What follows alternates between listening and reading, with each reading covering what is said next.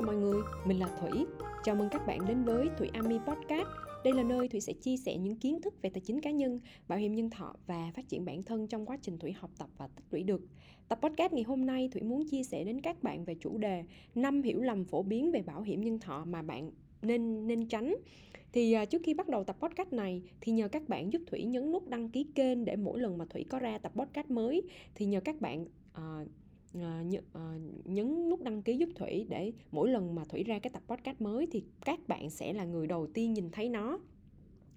À, năm hiểu lầm phổ biến về bảo hiểm nhân thọ mà các bạn hay mắc phải. Thì à, với những cái à, tập podcast chia sẻ về bảo hiểm, về series bảo hiểm nhân thọ thì Thủy hy vọng là một phần nào đó Thủy có thể giúp được các bạn à, có một cái góc nhìn mới để có những cái biết được để mà mình có thể hỗ trợ cho bạn trong cái việc mà bạn mua, bạn chọn và mua một cái gói bảo hiểm nhân thọ tốt nhất, đúng đủ, an toàn và phù hợp với nhu cầu và tài chính của bạn để mà bạn có thể đi dài hạn với nó. Thì à, tuy nhiên Thủy nhận thấy rằng rất là nhiều người vẫn có những cái hiểu lầm um, về bảo hiểm nhân thọ. Thì à, dưới đây á, là Thủy uh, sẽ chia sẻ và có những cái lời giải thích tương ứng với nó. Thứ nhất đó là bảo hiểm nhân thọ thì chết mới được đền. Thì đây là một cái quan niệm sai lầm. Bảo hiểm nhân thọ còn có thể được sử dụng để ốm đau nằm viện thì bạn có thể được chi trả, hoặc là mắc bệnh hiểm nghèo hay tai nạn bạn sẽ được thanh toán, và nó cũng có chức năng là tích lũy để đáo hạn bạn nhận một cái số tiền về và bạn sẽ xài cho cái việc hưu trí, hoặc là nó cũng có chức năng là cho một cái kế hoạch tài chính dài hạn để sau này bạn uh, cho con cái của mình đi học đại học hay là du học. Thứ hai đó là bảo hiểm nhân thọ là không cần thiết. Nhiều người nghĩ rằng bảo hiểm nhân thọ là một cái khoản không cần thiết. Tuy nhiên nó trong cái kế hoạch uh, xây dựng và quản lý tài chính cá nhân uh, để đạt đến tự do tài chính thì bảo hiểm nhân thọ là một cái công cụ tài chính cần phải có trong cái hành trình quản lý tài chính cá nhân, và vai trò cốt lõi của nó là bảo vệ thu nhập và tài sản của bạn trước những cái rủi ro uh, về sức khỏe uh, bất ngờ ập tới. Thì trong cái tiến trình để đạt tự do tài chính thì chúng ta sẽ đi qua những cái quy trình như sau. Thứ nhất là kiếm tiền, uh, rồi tới bảo vệ tiền, rồi tới uh, tiết kiệm và đầu tư để tiền đẻ ra tiền, và tới đó là mình cái bước thứ bốn là mình sẽ sử dụng tiền. Thì cái bảo hiểm nhân thọ này vai trò của nó là giúp chúng ta bảo vệ tiền. Vai trò cốt lõi là bảo vệ tiền của chúng ta, bảo vệ thu nhập và tài sản trước những cái rủi ro và sức khỏe bất ngờ ập tới. Cái thứ ba, à, một cái hiểu lầm số ba đó là bảo hiểm nhân thọ là quá đắt. Khi nào có nhiều tiền thì tôi mới mua. Thì à, nhiều người cho rằng bảo hiểm nhân thọ là quá đắt, à, đỏ và không đáng để chi. Tuy nhiên thực tế thì à, bảo hiểm cũng có những cái gói rất là rẻ à, để cho mọi người mình có thể trải nghiệm thử. Nhưng mà mình trong cái quá trình mình trải nghiệm thì mình cũng được bảo vệ. Cái bảo hiểm rất là rẻ thôi, chỉ từ một trăm chín mươi chín ngàn à, một năm mà thôi. Thì cái gói này nó là cái gói là khởi đầu bảo vệ. Thì nó có quyền lợi là... À, Uh, tử vong, quyền lợi tai nạn và trợ cấp y tế khi mà nằm viện.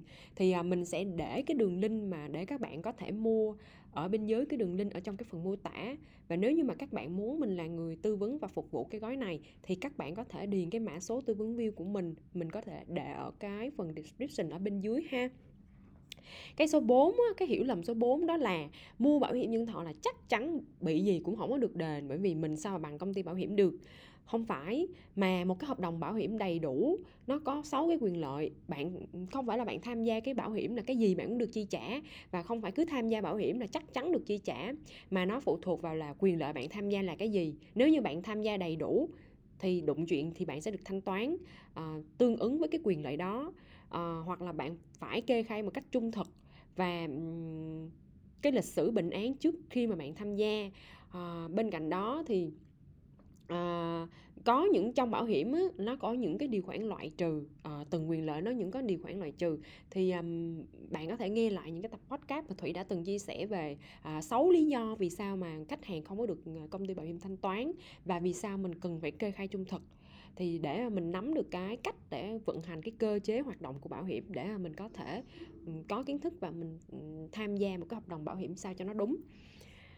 Ví dụ nha, mình nói nếu hợp đồng của bạn chỉ tham gia cái phần nhân thọ và tai nạn và không có tham gia cái thẻ sức khỏe, thì nếu như mà mình bị sốt xuất huyết á, thì toàn bộ cái chi phí nằm viện liên, đe, liên quan đến sốt xuất huyết thì mình phải tự trả, à, chứ công ty bảo hiểm không thanh toán, bởi vì mình không cái cái cái thẻ cái phần chi phí nằm viện nó sẽ thanh toán từ cái thẻ sức khỏe, nhưng mà mình không tham gia cái thẻ thì dĩ nhiên công ty họ sẽ không thanh toán cho mình.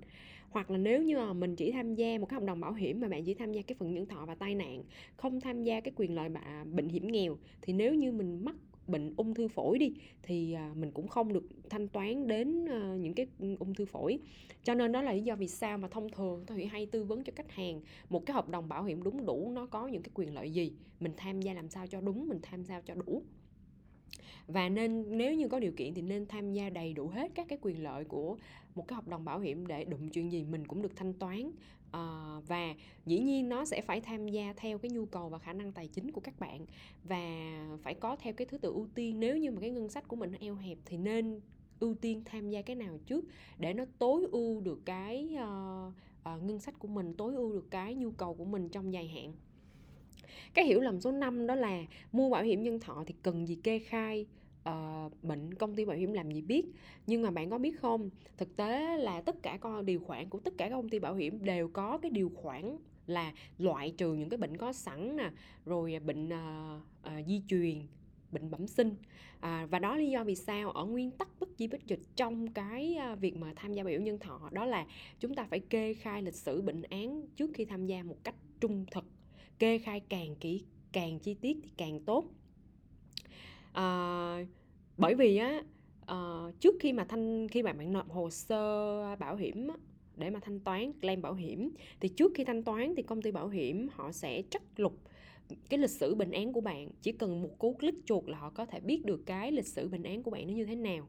À, cho nên là mình không thể nào qua mặt được các công ty bảo hiểm đâu. Cho nên là tốt nhất để mà có một cái hợp đồng đúng đủ và an toàn thì chúng ta nên kê khai trung thực, một cách trung thực lịch sử bệnh án. Có vấn đề gì thì mình bị loại trừ hay tăng phí thôi, nhưng mình vẫn an tâm ngủ ngon và có vấn đề gì mình đều được chi trả.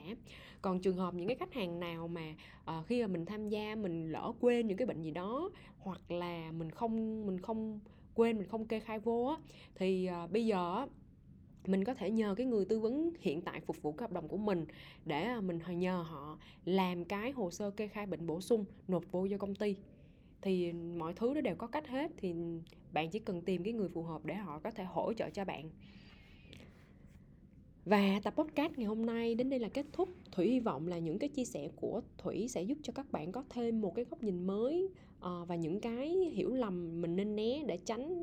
Uh, không có để tránh để mình có một cái nhìn tích cực về bảo hiểm, bởi vì nó là bảo hiểm nhân thọ, nó là một cái công cụ uh, cần có trong cái kế hoạch uh, quản lý tài chính cá nhân của mình. Thì chắc chắn rồi, sớm muộn gì bạn cũng tham gia mà thôi, không không bây giờ thì lúc khác. Tại vì bạn nếu bạn bây giờ bạn chưa tham gia có thể là bạn chưa hiểu thôi, nhưng khi bạn đã hiểu rồi thì bạn rất là thích cái công cụ này. Thủy tin là như vậy. Và nếu như bạn thấy cái tập podcast này Thủy chia sẻ những cái thông tin hữu ích đến bạn thì bạn nhớ nhấn nút, nút uh, nhấn nút like để ủng hộ Thủy nha, và chia sẻ nó đến với nhiều người thân bạn bè để mọi người cùng biết tới nó. Xin chào và hẹn gặp lại mọi người. Bye.